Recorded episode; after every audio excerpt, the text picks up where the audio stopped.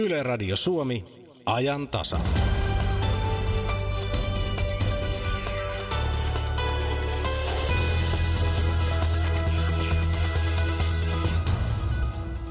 Pertti Kurikan nimipäivät on monella tapaa historiaa tehnyt suomalainen punk yhtye ei vähiten Euroviisu-edustuksen tai sen työn takia, mitä he ovat tehneet vammaisten asian ymmärretyksi tulemiseen. Yhteistä on nyt tehty toinen elokuva, Tokasika juttu. Tänään on perjantai 13. päivä. Epäonnessa voi piillä myös mahdollisuus. Muistatte varmaan Mikael Jungnerin ja saa mokata sloganin. Yhdysvalloissa presidentti Donald Trump uhkaa irrottautua Iranin ydinohjelmasopimuksesta ja myös uhittelu Pohjois-Korean kanssa jatkuu. Mitä presidentin toimista oikein pitäisi ajatella? 20 vuotta sitten yhdistyi kaksi pohjoismaista pankkia ja poliisit joutuivat uhkailujen kohteeksi. Ysäri katsaus kertoo lisää. Lähetyksen lopuksi Ylen radioteatteri kertoo tekemisistään. Aloitamme sateesta ja sen seurauksista. Tämä on ajan tasa. Studiossa Jari Mäkäräinen, hyvää aamupäivää.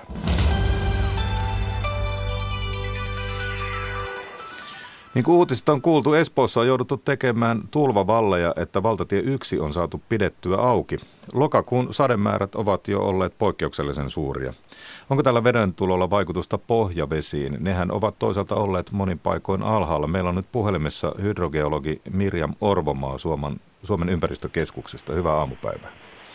Hyvää aamupäivää. Joko tämä vesimäärä vaikuttaa pohjaveteen? Öm, paikoitellen saattaa, mutta kaikkialla ei valitettavasti vielä. Mutta pitkässä aikajuoksussa tulee kyllä vaikuttamaan. Niin, eli siis meillä on ollut pohjavedet alhaalla, eikö niin? Kyllä, eli varsinkin Varsinais-Suomessa ja Hämeen seudulla ja tuolla Ahvenmaan suunnalla on edelleenkin vedenpinnat alhaalla, eli merkittävästi ihan keskimääräisen alapuolella. No, miten kuvailisit tätä vesimäärää, mitä nyt tässä syksyn mittaan on saatu? Eli tämä muistuttaa hyvin paljon vuotta 2006, jolloin oli vastaavat, oli ollut pohjaveden pinnat alhaalla ja sitten yhtäkkiä lokakuussa sato lähes koko vuoden sademäärä. Eli siinä mielessä pohjaveden pinnat on toki lähteneet nousuun. No tuota, miten tämmöinen rysäyt, että yhdellä rysäyksellä melkein tulee ne vuoden vedet, niin miten se käyttäytyy sitten maassa ja maaperässä ja lopulta sitten, miten se menee sinne pohjaveteen? Kaikki riippuu siitä, minkälainen maakosteusvarasto on, eli kuinka korkealla pohjaveden pinnat on. Eli jos maakosteuden tasapaino on kyllästynyt, niin silloin tällainen rankkasade, niin se oikeastaan imeydy enää maaperään. Se tarkoittaa sitä, että se kaikki menee melkein pintavalluntana ohi. Et tiettyyn pisteeseen asti sateet kyllä imeytyy maaperään, mutta sen jälkeen ohi. Sama Eli... tilanne käy, käy myös kesällä, että jos on kuivaa, niin silloin ei imeydy, kun silloin se ei ehdi tehdä sitä myöskään. Niin eli käytännössä nyt nämä sateet sitten saattaa, jos se on tosi kyllästynyt se pintamaa vedestä, niin ne menee sitten tota, ojia pitkin jokiin ja sitten mereen tai jotain tällaista. Kyllä, juuri näin. No tuota, jos vesi tulvii, niin kuin, onko nyt semmoinen tilanne, no varmaan täällä Etelä-Suomessa tulisi ainakin maalikolle mieleen, että saattaisi olla, että maa ei vettä vedä. Öö, joo, eli, eli kyllä paikotellen on varmasti niin, vaikka onkin siis edelleen se maavesivarasto on, on vajaa, mutta kyllä se voi olla, että jos on esimerkiksi Savimaalla, niin siellä jos on yksityiskaivoja, jotka ei ole kunnolla suojattua, niin sieltä voi myös päästä pintavettä. Se riippuu sitten kaivon rakenteesta, mutta pintavettä voi päästä pohjaveteen, mutta noin niin kuin suuressa mittakaavassa niin näkisin, että kyllä tämä on kuitenkin positiivista. No voiko tämmöinen tulviminen ja sitten tämmöinen runsas vedentulo jotenkin vaikuttaa pohjaveden laatuun? Ehdottomasti, eli, eli ju, juuri kuten sanoin noista kaivoista, jossa, jossa siitä pintavettä saattaa päästä kaivon rakenteista, et niin, niin siinä se pohjaveden laatu ja se on todella haastavaa puhdistaa sitä sen jälkeen, että vaatii ihan niin kuin isoja kalliita toimenpiteitä.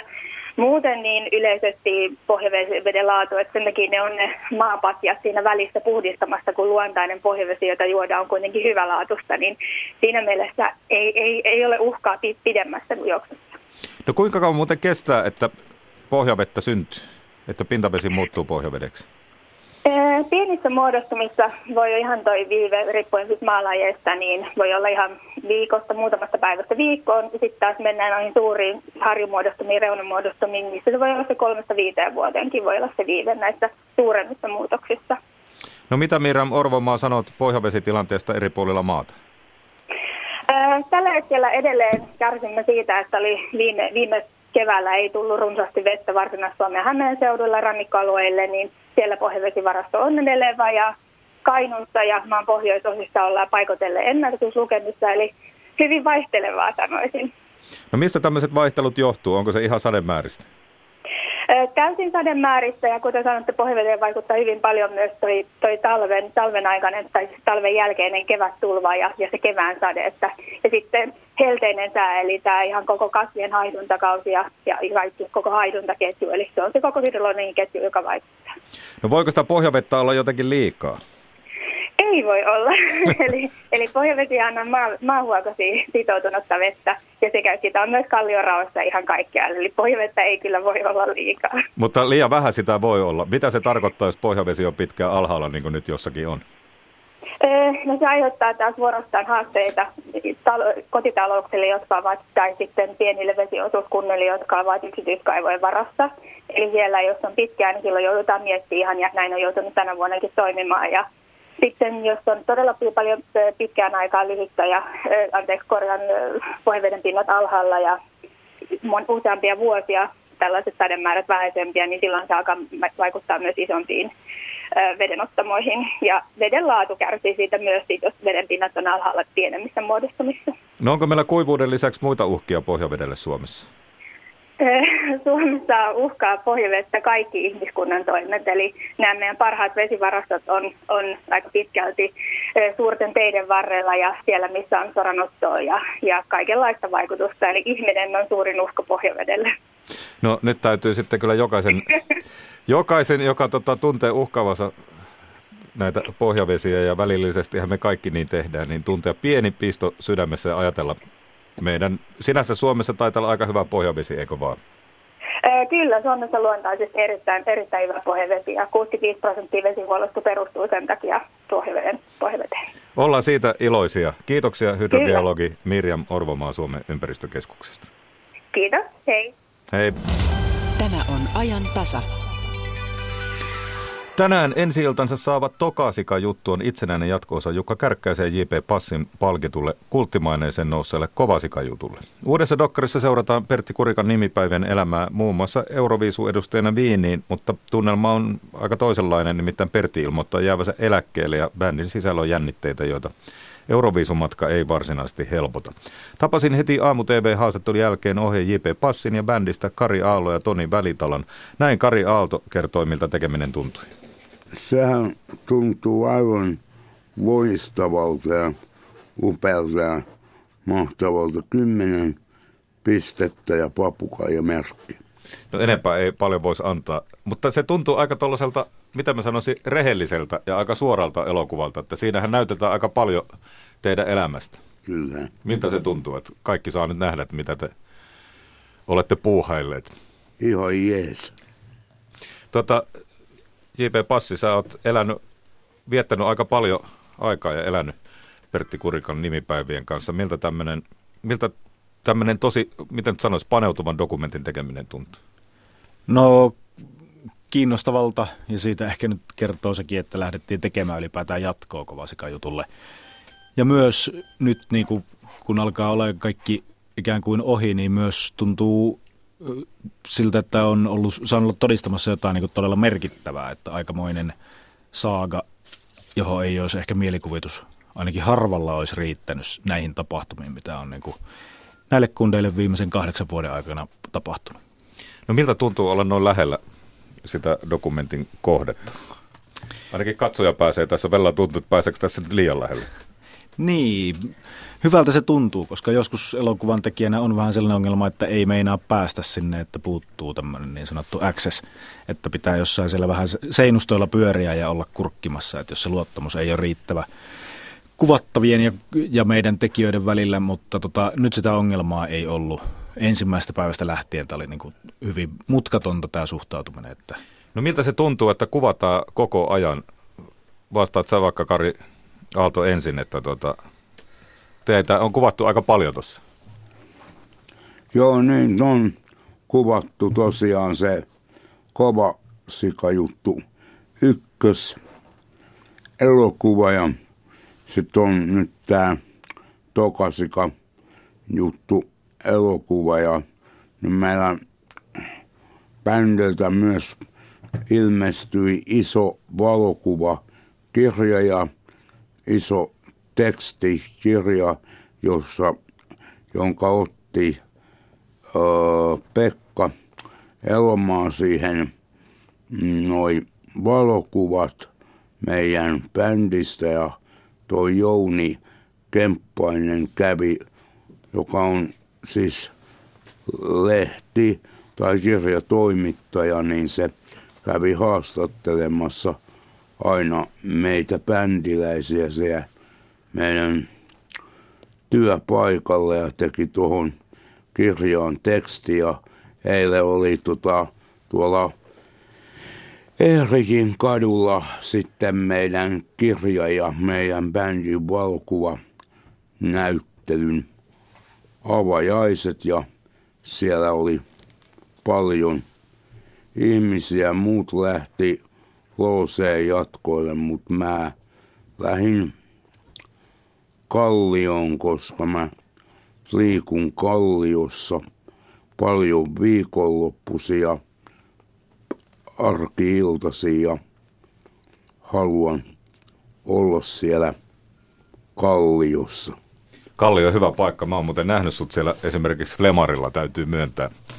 Tuota, miltä Toni tuntuu se, että koko ajan valo, teitä kuvattiin tätä elokuvaa varten? No sitä, että kun ää, sitä kuvattiin sen takia, kun, että kun me ollaan saatu kirja ja, ja siinä ja, ja t- tässä, tässä Kovasika jutun ykkösessä niin kuvattiin paljon tätä vastavertaukuvia ja, ja sitten on kuvattu minun, ke, minun keinausta ja sitten vielä mun karaukea, mutta se, ja, ja, ja sitten vielä mun perhe tai ostokset siihen ja, ja, ja sinne kogi ykköseen, mutta, mutta ja, ja, ja, ja muut kun ei ole enää kogi ykköstä, niin se on lopettanut ja, ja, ja, ja sitten, ja sitten minä sitten sanon tähän perään, että, että, että, että, että kun on kuvattu tämä takaisinka juttu ja, ja se näkee sitten tänä, sen näkee tänä 13. päivä ja tänä on niitä. Tota, pakko kysyä se, että riitelettekö te noin paljon, miltä se näyttää? Mi, ä, no. ä, minä, minä, minä voin sanoa, että, että, että kun, ä, kun me aina parin kanssa riidellään ja, ja, ja, me, ja me aina sovitaan kun sen takia, kun tuo ä, Sami on politiikka-ihmisiä ja, ja, ja, ja, ja, ja Kari ei tykkää poliiseista ja, ja eikä Siellä siitä. on aika hieno piirros. Olisiko tuo kirkkovene-tyyppinen Kari? Mikä se on? En mä tiedä, tämmöinen vaan tuli piirrettyä. Tuota, siitä pitää ottaa valokuva ja laittaa sitten tuota meidän lähetysikkuna. Mitä sä sanot, Kari, tappeletteko te paljon No, bändin kanssa? eh, kyllä mä Saminkaan aina tapellaan vähän, kun se on poliitikko ja mä en ole poliitikko ja mä en tykkää poliitikoista ja mä en tykkää poliiseista, mutta, mutta tapellaan Saminkaa sitä asiasta joskus, että toinen on niin kuin tykkää eri asioista ja toinen taas tykkää ihan niin kuin eri asioista. Onneksi te olette sopineet ne kuitenkin, eikö? Joo, aina kyllä me sovitaan ne, kun Sami haluaa ne aina sopia. No Euroviisut oli iso juttu myös tässä elokuvassa. Miltä se näin jälkikäteen tuntuu, se Euroviisuhomma? Kyllähän se oli ihan hienoa, että se Viinin kaupunki on siellä Itävallassa hieno kaupunki. Ja asuttiin samassa hotellissa muiden Euroviisu jäsenten kanssa kaksi viikkoa ja se oli niitä artisteja, bändejä, jotka esiintyi siellä Itävallassa siellä Euroviisuissa ja muutenkin Viinin kaupunki oli hieno, kun siellä oli kirkkoja ja temppeleitä ja palatseja, varsinkin se Viinin vanha kaupunki, kun siellä oli jotain niin kuin hevosia ja hevosia ja kärryjä ja kaikkea muuta vastaavaa, niin se oli kyllä hia, Saanko mä Kari kysyä sulta semmoisen, että miltä tuntui esiintyä niin isolle yleisölle, kun tuossa katso tuosta elokuvasta Tokasikan jutusta, niin mua se ainakin pelottanut, niin kun, että siellä oli valtava yleisö ja, ja meteli. Mua ei jännitä koskaan. Keikka on keikka ja lavalle, lavalle mennään, mutta lavalla ei tarvi olla, olla oma itsensä ja kun lavalta tulee pois, niin voi olla taas oma, oma tota, noin niin, i, itsensä, että mä en ole koskaan jännittänyt lavalla, että mä oon ho- hoidan niin kuin keikan ja annan ihmisille hyvän olotilan ja tuun sieltä lavalta pois, niin se on siinä. No se on kyllä aika mahtava juttu. Tota, mitäs JP, nämä Pertti Kurikan nimipäivän elokuvat ovat saaneet aika paljon mielenkiintoa muuallakin kuin täällä Suomessa. Voiko syynä olla se, että ihmiset ehkä ei ole kaikki tajunneet, että vaikkapa vammaiset voi tehdä melkein mitä vaan ja, ja tota, niiden elämä, tunteet, ihmissuhteet, kaikki on ihan samanlaisia kuin meillä muillakin. Me jotenkin pyritään niin kuin ehkä lokeroimaan, että me eletään tämmöistä elämää ja muut elää muunlaista elämää.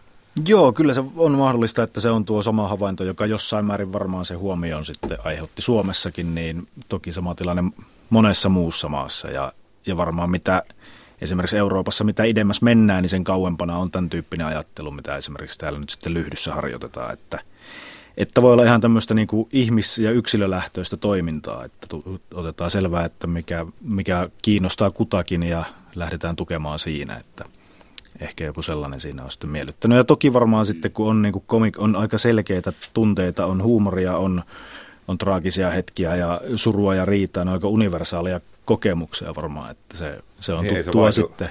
Jokaisella meistä on surumme ja ilomme. Ja... Täsmälleen. Mutta Tällä varmaan itse oppinut sama. tässä matka-aikana jotakin. Se on jännä, miten paljon tuota kysytään, että mitä on oppinut. Ja varmaan onkin pitkä, pitkä reissu ja monta vuotta, mutta tota, hirveän vaikeaa sitä on niin kuin itse ruveta määrittelemään ja erittelemään, että mikä, se, mikä on niin kuin se keskeinen havainto tai opetus. Että, että tota, toivottavasti jotenkin ihmisenä jalostunut sitten. No tämä 13.10. sitä pidetään perjantaita 13. vähän niin kuin epäonnenpäivänä, mutta tämähän on onnenpäivä. Tosiaan tämä Tokasikan juttu on ensi illassa, mutta sitten on syytä juhlaa siitä, siinäkin, että, että tota, tämä kansalaisaloite vammaisten henkilöiden välittömän avun ja tuen kilpailuttamisesta, sen lopettamisesta, on kerännyt yli 50 000 nimeä. Se tarkoittaa sitä, että se menee eduskunnan pakko ottaa se käsittely. Ja pitääkö paikkansa, että Pertti Kurikan nimipäivät tekee vielä eduskuntatalon portailla sitten yhden keikan? Muistanko tämmöisen lupauksen? Tota, pitää se paikkansa. Me sovittiin, että jos se 50 000 ääntä tulee tai jos se menee rikki, niin tota, me esiinnytään eduskuntatalon portailla ja näin se nyt sitten, näin se nyt sitten tulee näköjään tällä kertaa onnistumaan se ö, esiintyminen, mutta se on viimeinen esiintyminen, mikä on Pertti ö, Kurikalla tämän Onteroksin Pele, Pertin syntymäpäivä ja eläkkeelle lähtemisjuhlan jälkeen, että sitten me ei enää esiinnytä sen jälkeen niin kuin koskaan, että sen jälkeen niin kuin on kuopattu bändi ja pillit pussiin ja Tuota, miltä Toni tuntuu vielä kerta soittaa Pertti Kurikan nimipäivien riveissä? No, as, ä, että sitten, että mm, mitä sä sanoit? Niin, että miltä tuntuu soittaa vielä bändin kanssa yksi keikka? No, ää, ää, ää, kyllä minä kestän meidän ää, nimipäivin keikkaa ja, ja, ja, ja kun keikka tulee ja sinne eduskunnan pohtaine se takia, kun tuo Petri Iganteri on puhunut meille PK Angange, että, että me mennään esiintymään sinne eduskunnan pohtaine se takia, kun tuo, tuo, tuo Espoo kaupunki ei, ei hyväksy meidän ongelmista nykyssä ja, ja, ja, ja, ja me, ja me, ja me angutaan, että, että kun, kun tuo Sami on siellä telkkarissa, niin sinä Sami sanoi, että, että Samille tuli paha mieli siitä ongelmisesta ja, ja me ja, ja, ja, se, ja sen takia me anguttiin mennä sinne eduskunnan pohtaille ja, ja sitten Petri lupasi meille ää, pizzat ja nimut. Hienoa. Ja tosi hienoa, että tämä 50 000 nimeä on kerätty, mutta aikaa on vielä kerätä. Ei haittaa, jos niitä tulee toinen mokoma lisää. Ja tosiaan eduskunnan nyt täytyy sitten tämä aloite käsitellä ja toivotaan, että tämä aloite lopulta sitten johtaa lakimuutoksia. Ainakin ministerit on jo vähän siihen suuntaan ehkä vihjanneet. Pakko kysyä loppuun J.P. Passi, että kun viime aikoina elokuvien kanssa ollut vähän epätietoisuutta, että missä niitä voi nähdä, niin missä tämä Tokasika-juttu, kun tulee nyt ensi iltaan, niin on nähtävillä? No varmaan teattereissa kautta maan, varmaan poikkeuksia on, mutta Finkino tämän esittää, että, että sellaisia ongelmia nyt ei ole ollut kuin tämä yösyötön kanssa. Ja itse asiassa siinä kävi sitten vielä niin, että perittiin tämä kuukauden elokuva titteli siitä ja heidän, heidän epäonnensa oli meidän onnemme. Toivottavasti saavat sotkuunsa selvitettyä. Meillä onneksi on hyvä tilanne tämän kanssa ja toivottavasti muillakin. Ranska ja Italia ovat päättäneet tehdä yli kymmenen lasten rokotusta pakollisiksi. Aiheesta keskustellaan myös meillä. Minä olen sitä mieltä, että rokotusten pitää perustua vapaaehtoisuuteen ja mä olen kyllä vahvasti sitä mieltä, että suomalaiseen mentaliteettiin ei missään nimessä sopisi semmoinen pakko. Maailmanpolitiikan arkipäivää lauantaina kello 14 uutisten jälkeen. Yle. Radio Suomi. Sinne lauantaihin ja maailmanpolitiikan arkipäivään on vielä kyllä reilu vuorokausi aikaa. Sitä ennen ehtii kuunnella vaikkapa tässä lähetyksessä ennen kello 11 ja Yle Uutisia. Sitä miten, sitä, miten Yhdysvalloissa presidentti Donald Trumpin toimia Iranin ja vaikka Pohjois-Korean suhteen ollaan ihmetelty. Me pohditaan niitä kohta tässä lähetyksessä. Ysärikatsaus piipahtaa uutisiin 20 vuoden taakse. Silloin yhdistyi kaksi pohjoismaista pankkia ja poliisit joutu uhkailujen kohteeksi. Yle vastaa tällä kertaa radioteatterin näkökulmasta ja kohtapuoliin soitetaan Mikael Jungnerille ja pohditaan, voisiko epäonnen päivästä repiä joitakin, voisiko sanoa sitten tämmöisiä pieniä onnen sirpaleita, mutta sitä ennen Matti Ylönen kertoo meille, mitä kello 11 yleuutisten jälkeen Suomen radiossa. Muistatko Jari vielä, muistatko vielä lämpimät kesät? Toki, ja eikö viime kesäkin ollut ihan kohtuu lämmin, ainakin talveen verrattuna? Että. Kyllä se joo, keskilämpötilat varmaan oli ihan ok. Mutta, mutta... sanotaan, että 72 kesän muistan elävästi, ja se oli niin. kyllä niin lämmin, että, että tota, ei tiedä miten päin olisi ollut. Silloin kun on ollut oikein kuumat kesät, niin monesti ilmastointilaitteista on myyty ei-oota. Tämä on, ja, ja tuulettimet on loppunut kesken. Tänä kesänä sitä ei päästy kokemaan, mutta nyt syksy on ollut sen verran sateen, että sateen varjoista on monin paikoin ei-oota. Ja ää, meille kerrottiin keskolta, että kymmenkertainen määrä sontikoita on mennyt tänä syksynä. Tehdään pieni soittokierros Suomen radiossa, että, että mistä nyt sitten sontikaa vielä löytyy ja joudutaanko turvautumaan ulkomaan apuun, jos, jos, jos ihan Suomesta vallan loppuvat. Lisäksi päästään käymään Pat Vatvinson kansallispuistossa ja kun syyslomakausikin tästä pikkuhiljaa starttaa, niin kuullaan Jyväskylässä Lohikosken koulun oppilailta, että mitäpä suunnitelmia ensi viikoksi on. Muun muassa näitä aiheita siis Suomen radiossa. Siis ei kannata vaihtaa kanavaa, vaan pysyä juuri tällä. Tosiaan 13. päivä ja perjantai jotain kamalaa voi sattua. Mikael Jungner, tervehdys sinulle. Minkälainen mahdollisuus 13. päivä perjantai voi olla? Siihen on hauska rakentaa tietenkin legendaa, mutta eikä se ole ihan niin kuin päivä muiden joukossa. Mutta ainakin täällä yleensä muistamme, että tavallaan kehotit ihmisiä mokailemaan. Tunnuslause taisi olla saa Joo. mokata. Miten olet itse mokannut? Viime aikoina vaikka. Kyllä nämä niin kuin, mokaukset liittyy, liittyy lähinnä tähän muiden ihmisten väärinymmärrykseen ja sitten itseni huonosti ilmaisemiseen. Mutta joo, se niin kuin mutkikassa maailmassa, niin kun voi etukäteen tietää, mitä tapahtuu, niin silloin kannattaa kokeilla. Ja, ja silloin kun kokeilee, niin se moka on osa sitä kokeilua. Et jos aina pelaa varman päälle, niin siinä jää hirveästi niin kuin saamatta siis sekä elämässä että sitten varmaan myös työelämässä laajemminkin. Että, että kyllä tämmöinen niin kuin mokailu, niin se, sen pitäisi olla kansallisharrastus. Ja mikä parasta, niin mokailuhan on, mitä enemmän mokailee, niin sitä paksummaksi nahka kasvaa ja sitten voi taas niin kuin mokailla, mokailla niin isommalla innolla. Mistä Mikael se kertoo, että ihminen uskaltaa epäonnistua?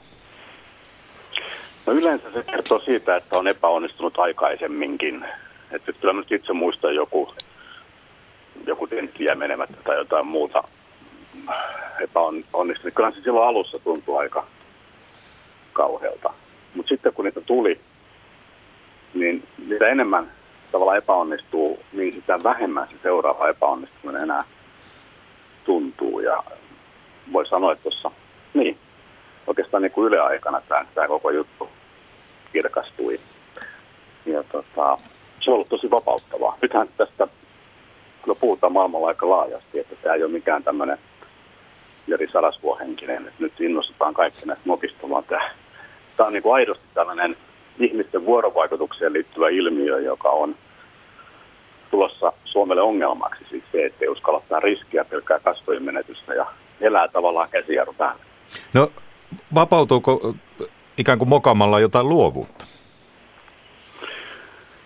Äh, joo, mä itse asiassa muistan aikoinaan menin Miittatäri-ohjelmaa laulamaan sellaista kummallista laulua, joka siis semmoista improvisoitua enkä saa laulaa ollenkaan, se tuli tv mitä joku 100 000 katsojaa, niin ihmiset on ihan kauhuissa, että, että miten sä voit mennä niin kuin nolaamaan.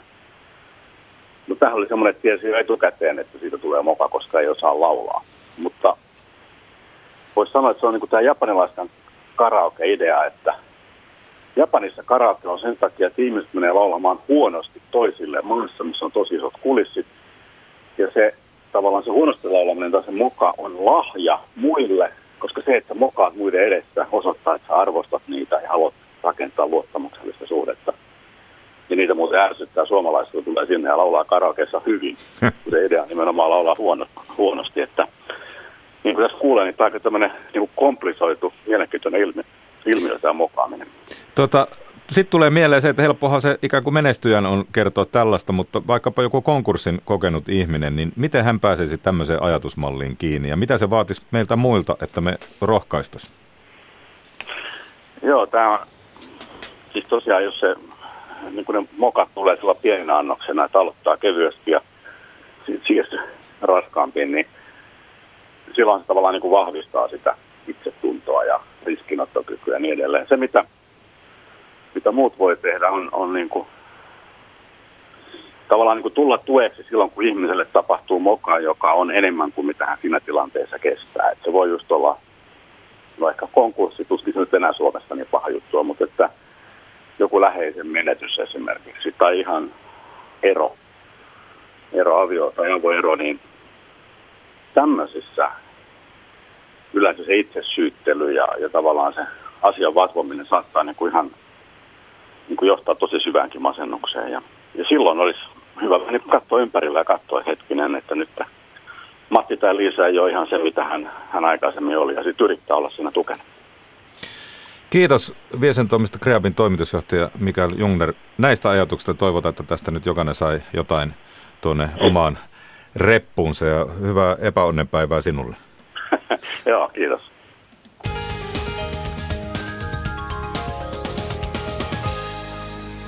Liikennetiedote tielle 2. Tämä menee Pälkäneen ja Kirvun välille. Tampere-Lahtitielle siis. Tie 12. Pälkäneellä on liikenneonnettomuus, joka siellä haittaa liikennettä.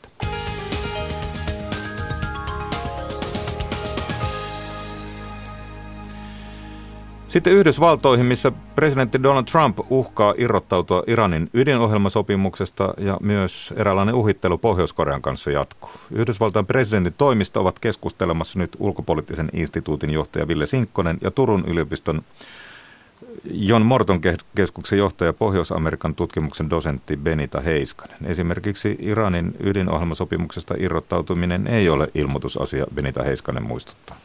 Käytännössä se tarkoittaa sitä, että päätös siirtyy sitten kongressille, että mitä tämä sopimuksen tulevaisuus tulee olemaan.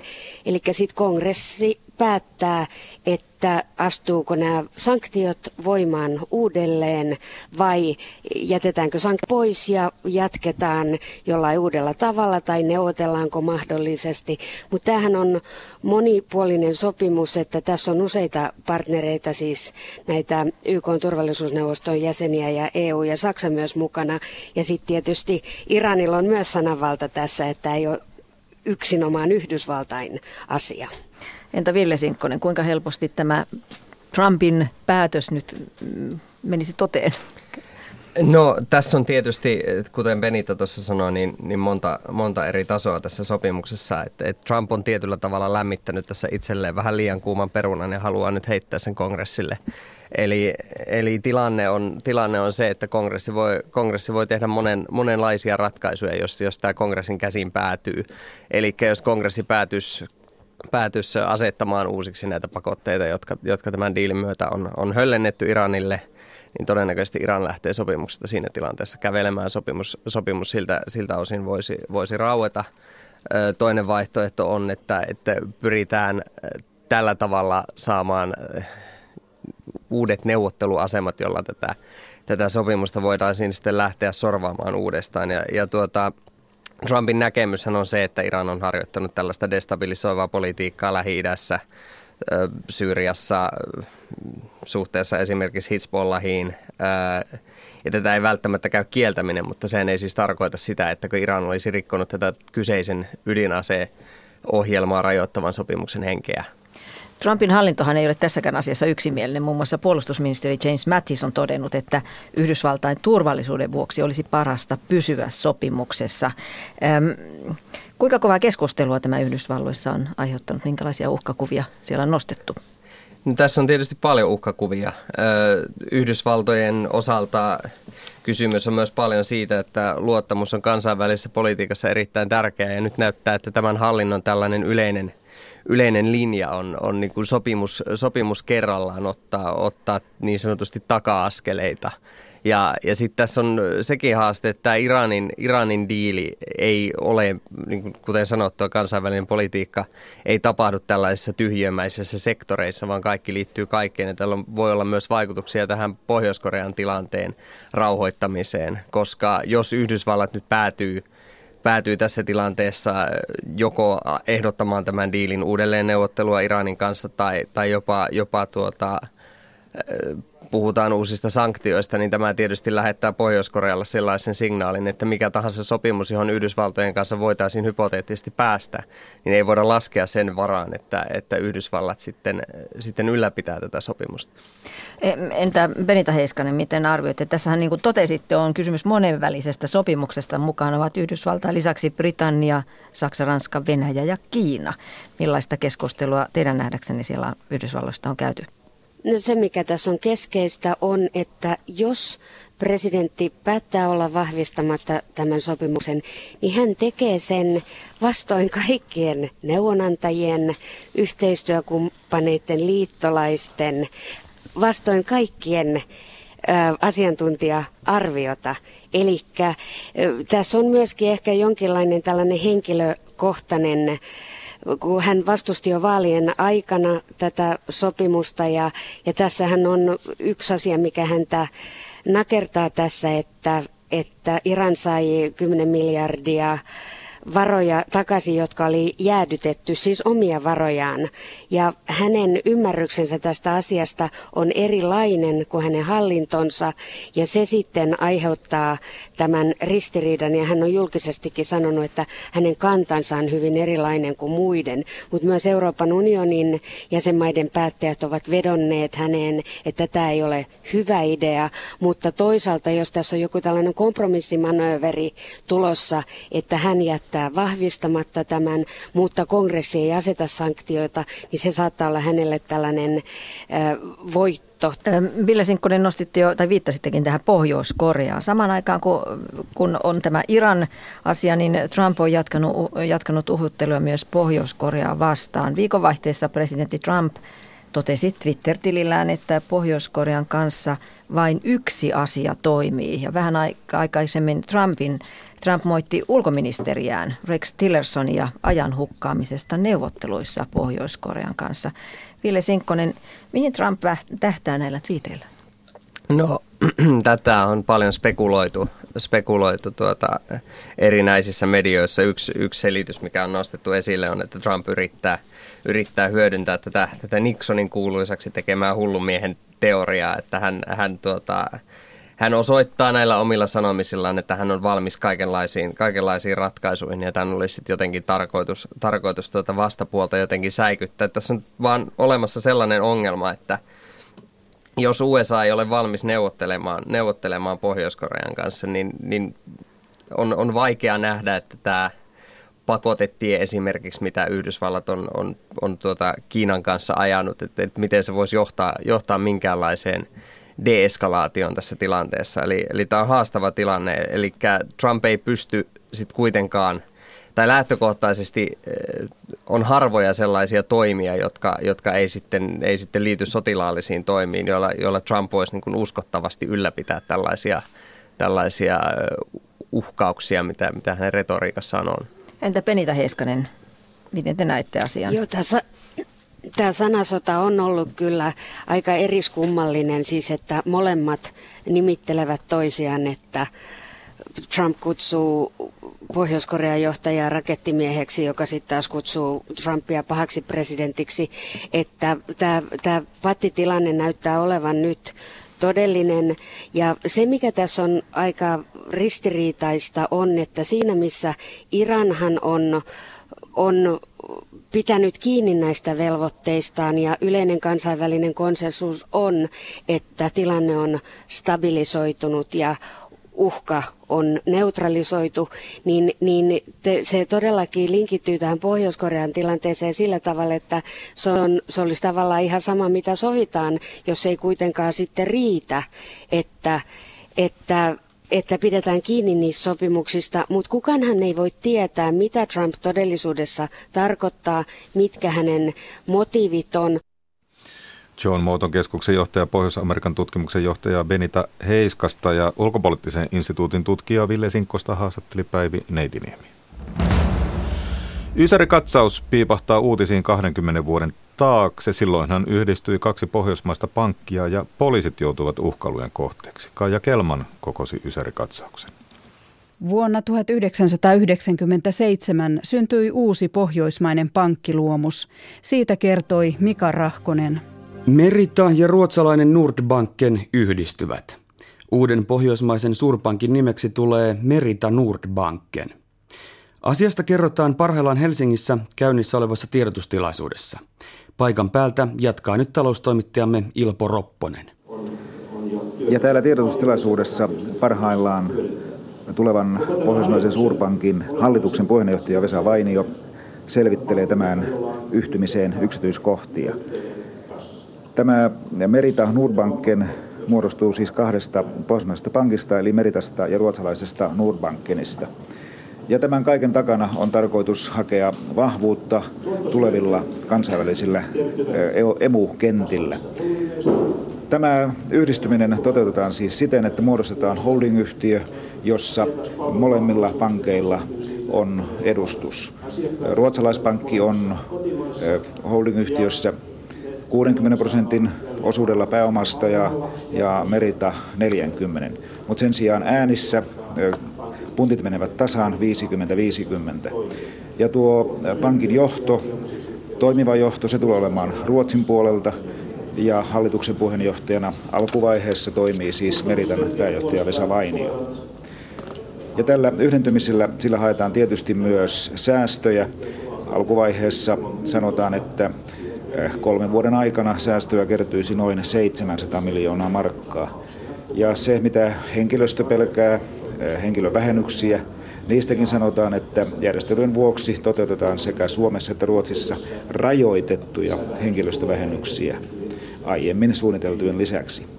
Ilpo Ropponen, Meritan tiedotustilaisuus. Uusi pankki katseli yhteistyökumppaneita myös Pohjolan ulkopuolelta. Meritapankin toimitusjohtaja Pertti Voutilainen.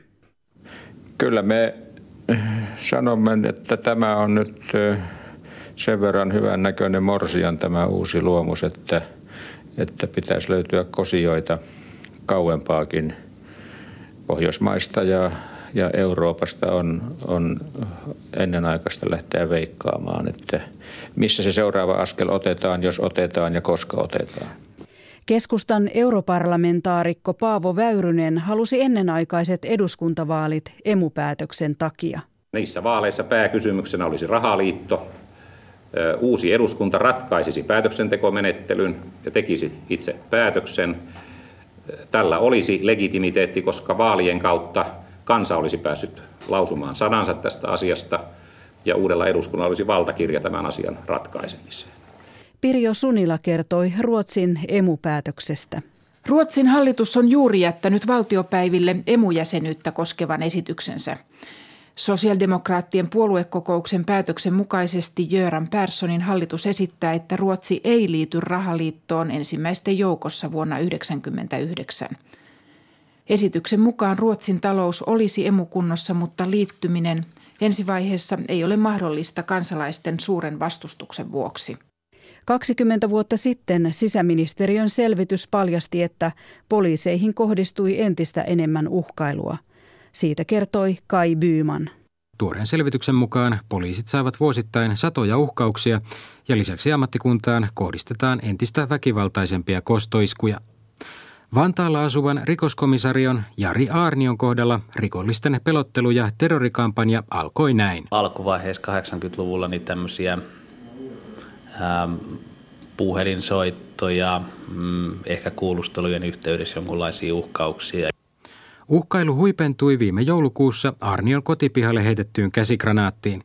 Kaikeksi onneksi huumerikoksia tutkiva komisario kykeni omin voimin tekemään granaatin ajoissa vaarattomaksi. Asialla oli ammattirikollisten joukko, jonka granaattiiskua puidaan tällä haavaa murhayrityksenä Helsingin käräjäoikeudessa. Rikoskomisario Jari Arnio. Mun ja perheen kohdalta niin me ollaan ö, saatu tämmöistä psykologin apua heti sen jälkeen, kun tämä homma tapahtui. Eli käytiin tämmöisiä debriefing keskusteluja sekä meidän perheen kanssa että sukulaisten että sitten näiden meidän työyhteisössä toimivien työntekijöiden kanssa. Iskujen ja uhkailujen takana ovat ammattirikollisten ohella yleensä huumeiden käyttäjät ja päihtyneet. Vaikka komisario Arnion tapaus onkin ääriesimerkki, muuttuu tilanne sisäministeriön kyselyn mukaan koko ajan uhkaavammaksi.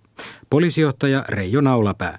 Kyllä tilastojen mukaan näin näyttää ja samoin näiden eräiden, eräiden erittäin vakavien tapahtumien yhteydessä niin näin voidaan todeta. Siinä on lisääntynyt nimenomaan tämmöiset omaisuuteen kohdistuvat vahingonteot ja sanoisinko hyvin voimakkaat uhkaukset, henkeen ja terveyteen kohdistuvat uhkaukset. Ysäri-katsauksessa oli äänessä Arnio niin sanotusta murhayrityksestä. Tutkinnan edetessä myös tämä tapahtumien kulku on kyseenalaistettu. Toimittajat Rainbowt ja Passi kirjoittavat siitä siten, että se saattoi olla jopa Arnion itsensä masinoima.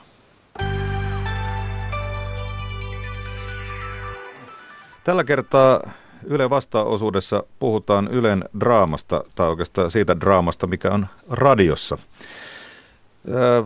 Puhutaan kohta tulevaisuudessa, mutta pakko mennä tähän kunniakkaaseen menneisyyteen.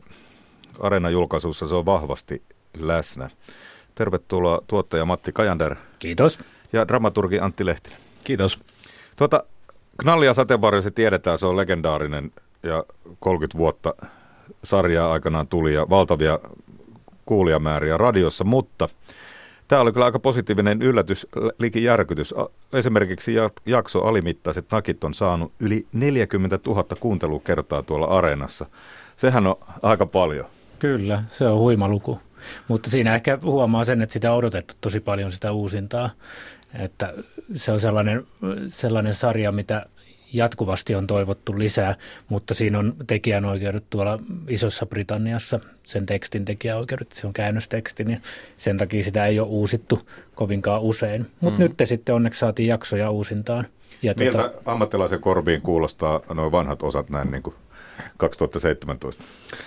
No mulle itselleni kuulostaa kyllä aika nastalta, että, että on niin kuin vanhemmat kollegat on välillä puhunut siitä, että jossain vaiheessa niitä uusittiin niin paljon, että siihen niin kuin ehti aivan täysin kyllästyä, että he oli jo sillä että ei enää koskaan knallia ja sateenvarjoa, kun niitä kuunteli niin paljon. Mutta tavallaan sitten niin kuin, ää, mun, mun korviin niissä on semmoista niin kuin aika hienoa ää, retroa ja nostalgista soundia. Ja siellä on toki muitakin paljon muitakin tuota vanhoja kuunnelmia ja nehän aika hyvin tuo esille myös semmoisen niin esittämisen historian, että kuinka eri tavalla eri aikoina tehnyt, tehty näitä asioita. Niin kyllä, ja sehän on jatkuvassa muutoksessa tietysti että, että millä tavalla näytellään ja millä tavalla ohjaajat ohjaa näyttelijöitä, että mikä on ikään kuin se representaatio sitten tässä päivässä ja miten se kuvitellaan. Ja kyllähän me tässä päivässä tehdään tietysti myös epokkia välillä, välillä tehdään tulevaisuusaiheisia kuunnelmia, niin miten se näytteleminen siellä sitten vaihtelee, niin en osaa sanoa, onko tässä ajassa joku tietty tyyli, millä tehdään. Ehkä on, ehkä ei. Mitä Antti sanoi?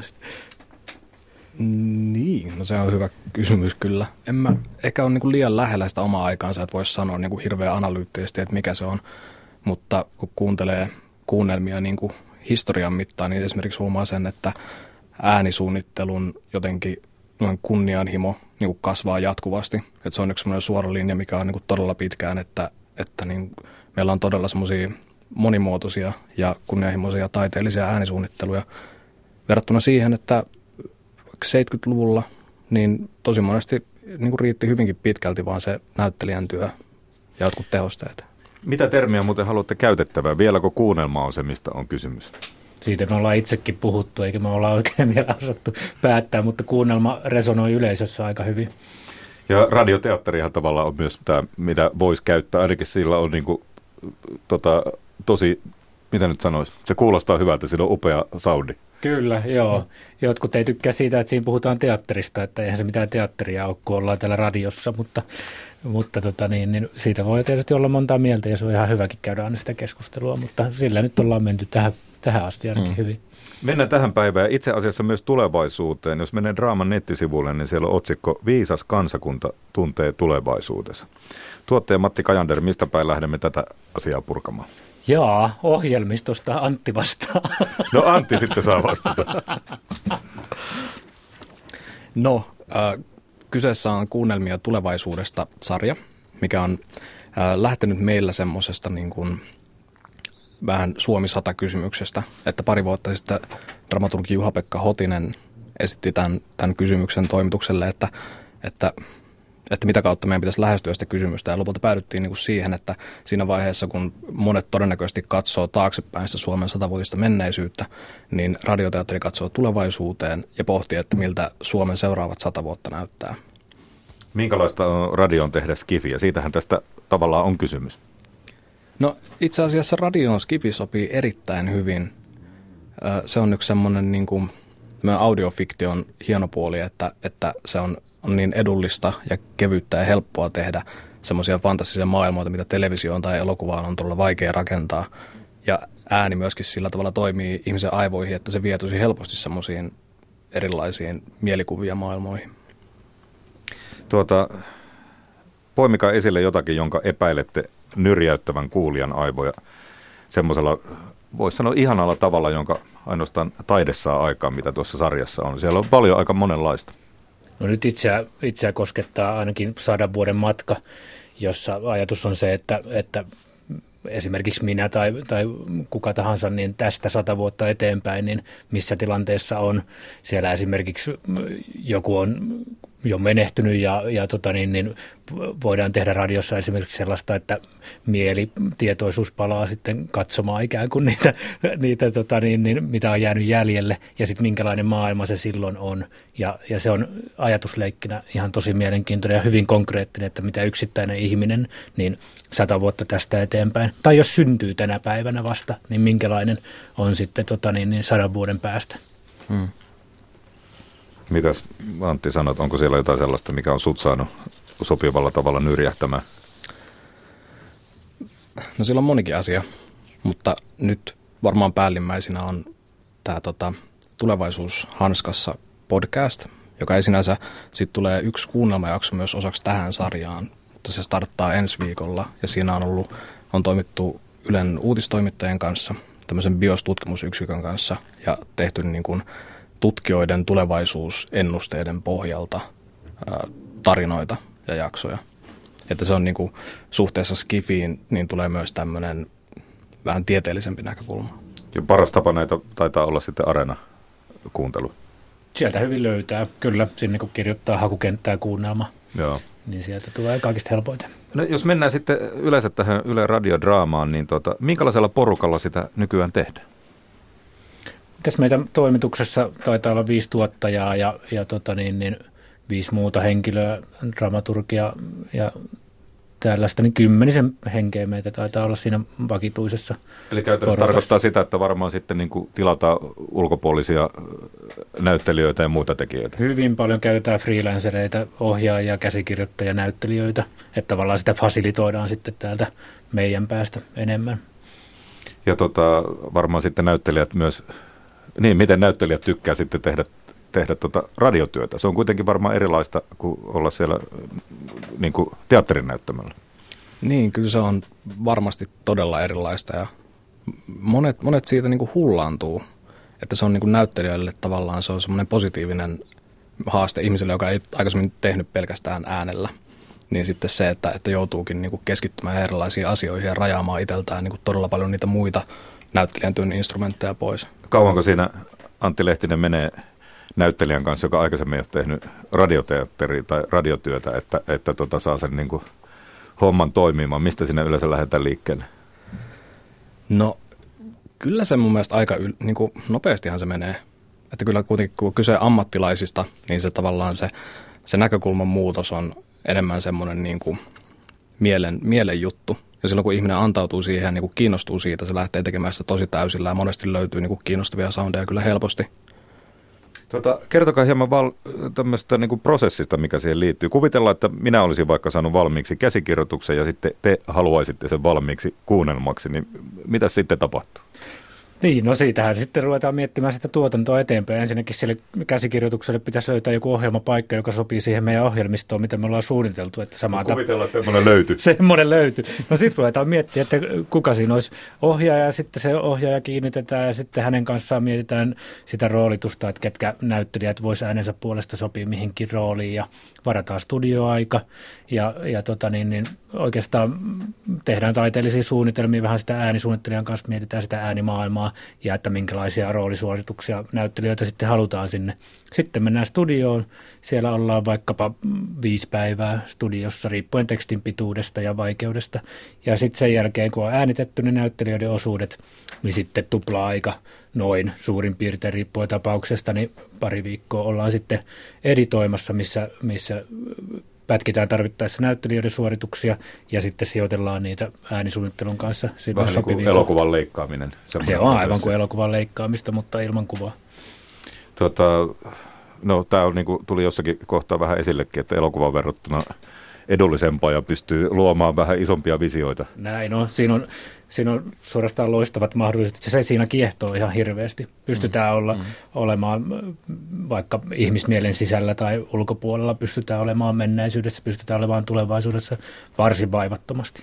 No tuota, miten käsikirjoitukseen muuten tulee? Ehdotetaanko teille, että just vaikkapa minä, että mulla olisi tässä loistava idea vai tilaatteko te? Sekä että. Molempia monesti ihmiset tarjoaa meille ihan, ihan ammattilaisista harrastajiin tai, tai kuunnelman diggareihin, niin, niin tulee, tulee sähköpostiin juttuja, joita sitten me käydään läpi. Sekä, sekä niin kuin dramaturgit lukee, että luetaan tuottajan kanssa isommalla porukalla. Ja yleensä sitten me tehdään aika pitkät prosessit niiden käsikirjoitusten kanssa ennen kuin ne menee tuotantoon asti. Että jos, jos me nyt vaikka sulta saataisiin käsikirjoitus, että tehdään tästä kuunnelma, niin todennäköisesti istuttaisiin muutamatkin kerrat juomassa kahvia ja keskustelemassa siitä, siitä jutusta. Ja pyritään siis niin kuin kirjoittajan, myös kirjoittajalle antaa paras mahdollinen ympäristö, missä tehdä siitä omasta tekstistään paras mahdollinen teksti. Mutta mielellään lähdetään jo ennen käsikirjoitusta oikeastaan mukaan, että kun kirjoitetaan käsikirjoitus vaikka 50 sivua, niin, niin sitten se uudelleenkirjoittaminen on aika monen vaiva. Että mieluummin lähettäisiin ehkä semmoiseen synopsistasoon tai semmoiseen mukaan, että, että mitä siellä tarinassa kerrotaan ennen kuin sitä lähdetään kirjoittamaan ikään kuin sinne dialogitasolle asti auki. Että ideasta liikenteeseen se olisi, mm. se olisi meidän kannalta kaikista paras.